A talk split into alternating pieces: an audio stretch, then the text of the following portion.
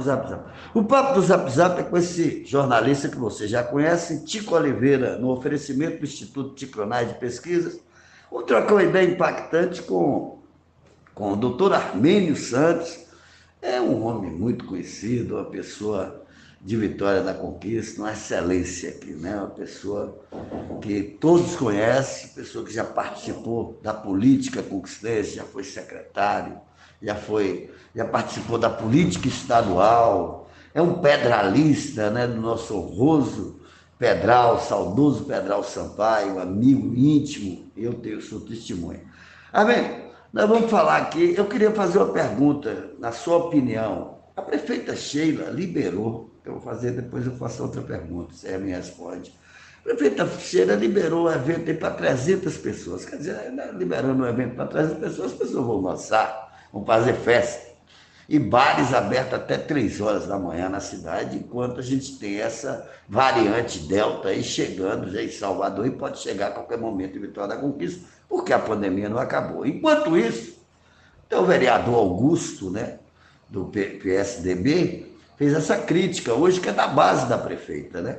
Fez a crítica, como é que libera 300 pessoas, bares abertos até 3 horas da manhã, e as crianças não podem é, estudarem pessoalmente, é, presencialmente com todo o protocolo. O senhor que é médico, o senhor entende dessa, dessa questão, gostaria que o senhor me falasse sobre esse assunto e depois me falasse sobre o Congresso de Trânsito que está acontecendo no interior da Bahia, em Santo Estevão, que o senhor hoje é o palestrante, home office desse, desse importante congresso, e falasse dessa questão da Via Bahia, que ontem mesmo já, já foi mais um, uma morte no anel viário de Vitória da Conquista e ela não faz nada por essa questão de Vitória da Conquista. Fala sobre essa, essas duas questões no papo do Zap Zap. Muito bem, é, a prefeita Cheira pegou a administração andando, não é verdade? Eu acho que ela está administrando bem a presença dela. Ela não tinha uma base política tão consistente e ela hoje vem fazendo essa base política, com equilíbrio, sem perseguição, com muita dignidade. Diga de passagem, essa é a minha opinião, tá bom? Tratando as pessoas e fazendo a base política dela. Essas decisões dessa epidemia, se você rememorar, no dia 30 de janeiro de 2020, eu já afirmava nas minhas escritas, nos blogs de conquista, que isso era a terceira moderna guerra mundial. Não é simplesmente um vírus. O vírus existe o tamanho dele sempre foi de ordem de poder, de poder político, a nível local, nacional e mundial, tá bom? Então as pessoas têm que ter bem assessoria técnica. E Conquista vem se destacando nesse controle no decorrer desse ano e, e meio de pandemia que está instalado no nosso Brasil. O grande processo de uma sociedade, Tico, é a educação. Se nós não investirmos na, na, no processo educativo, não teremos solução para nada. Não é a quantidade de gente que vai determinar viu, se o vírus vai, vai contaminar ou não. É o processo de convivência entre as pessoas. É claro que sempre a multidão nunca favorece. Mas se o nosso país tivesse seriedade, não teria havido eleição no ano passado. Não teria para que eleição? Porque não prorrogou? Foram 5.600 municípios do Brasil que se aglutinou e se tocou. Tá? Aí não, não, não se iluda não, companheiro. Vai vir a, a, a, variante Delta, a Kombi Delta, o Fusca Delta e assim por diante. Enquanto não houver um domínio econômico mundial sobre o comportamento humano, que está totalmente distorcido, haverá isso. Voltando à decisão da prefeita, é claro, o quantitativo eu não, não, não li ainda esse decreto para me avaliar se pode aglutinar em ambientes muito junto, tá bom? muito pessoas. fechado, 300 pessoas. O decreto ah, já saiu. É, o, o, agora cada ambiente deve ser até 300 pessoas e cada ambiente vai se comportar de acordo com a sua capacidade de aglutinação. Nós não podemos perder de vista isso aí.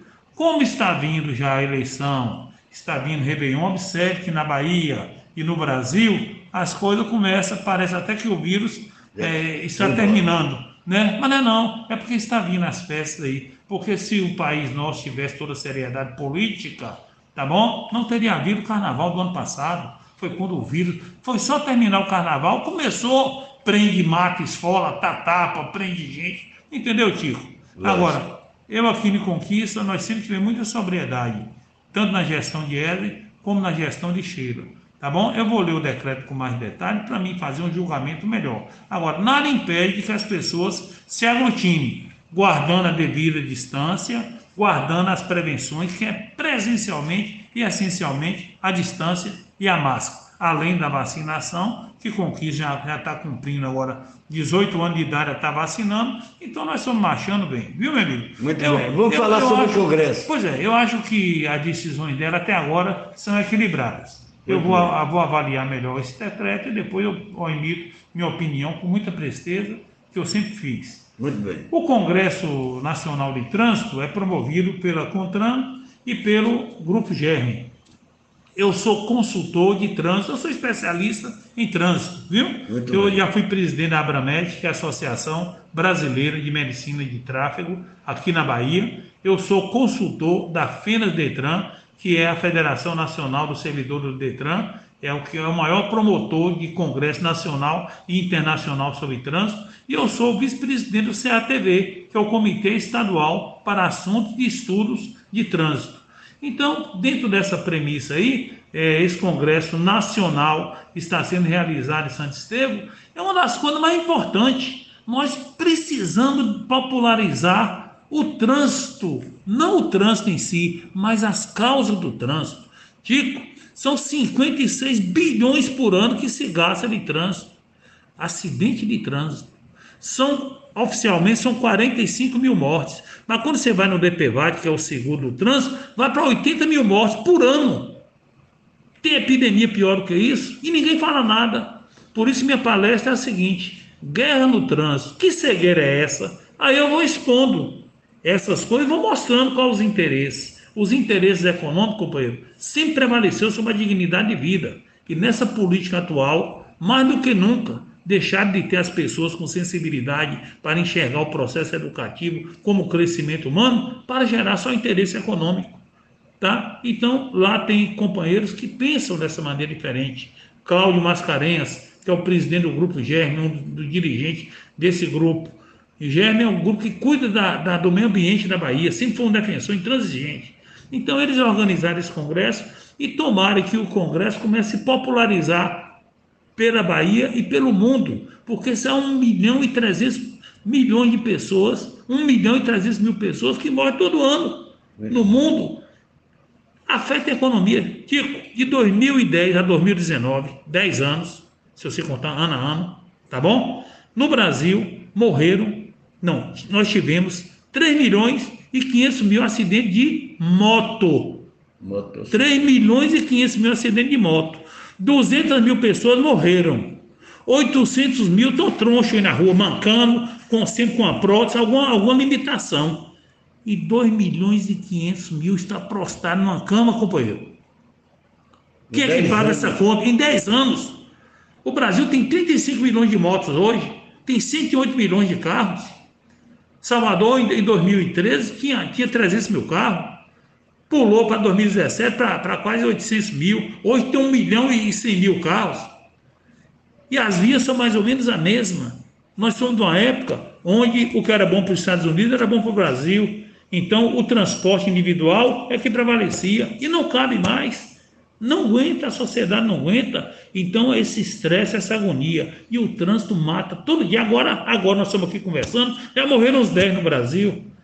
E isso ninguém fala nada. Mata muito mais que qualquer vírus, entendeu, tio? Muito então, bem. eu estou no maior prazer fazer. Eu sou o palestrante hoje do dia. O último do dia hoje sou eu, que vai ser online, por causa das minhas atividades médicas, mas há essa permissão, porque o pessoal acredita em mim e gosta da minha palestra guerra no trânsito, que cegueira é essa? Eu vou externar que os interesses econômicos prevalecem sobre a vida. E vou, e vou demonstrar que só com pessoas de referência na educação, eu cito Anísio Teixeira, cito o Padre Palmeira, cito Paulo Freire e cito, e cito Nassim Ribeiro, como processo ou planejamento de cidade, onde eu cito Romulo Almeida, ou com democracia, que eu cito Ulisses Guimarães. Então, se nós retomarmos esse sentimento de pessoas desse porte, nós conseguiríamos dar mais felicidade, porque o veículo foi é feito para nos dar felicidade. E está infelicitando a população, a família, porque quando morre um jovem, afeta toda a família eternamente. Essa falta de critério da Via Bahia, que não cumpre com a, a só a última pergunta, em dois minutos, um minuto e meio, senhor responde. Essa falta de, de, de critério, né? que ela entra na justiça o tempo inteiro para segurar, não as vias, não fazer os benefícios que ela tinha no contrato, tem no contrato para fazer, por exemplo, nessa rodovia aqui em Vitória da Conquista, nesse anel viário, na, na duplicação da BRC-16. O que, é que o senhor acha dessa condição? O, o governo, Via Bahia, Via Bahia é, é, é uma, é, é está ajudando a assassinar as pessoas?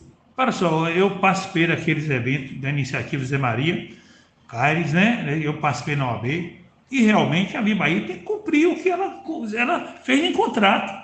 A quantidade de veículos que está passando pela Rio Bahia transitando já comporta a, a, duplicação, porque no contrato constava, quando atingisse um X de veículos diário, tinha que duplicar. Mas o dinheiro está indo e não está retornando em benefício da população. No final, sempre o beneficiado são os empresários e o, e o prejudicado. É o que você está falando, né? Dizer, é a população. É o dinheiro. O dinheiro dinheiro está prevalecendo, até na política. Não tem mais política de vocação. Está prevalecendo os políticos de, de, de, profissão. É diferente. Tem que haver um basta no Brasil urgente, urgente, para acabar essa hereditariedade do poder político, para que nós possamos restaurar a vontade e novas lideranças, para que possa vir por esse caminho, que nós devemos investir na criança, na sala de aula, na família, na educação, na base da vida, que aí nós teremos felicidade plena. Muito bem, está aí, doutor Armênio, está vendo aí? Conquista precisa de políticos dessa forma aí. Fique na paz das crianças.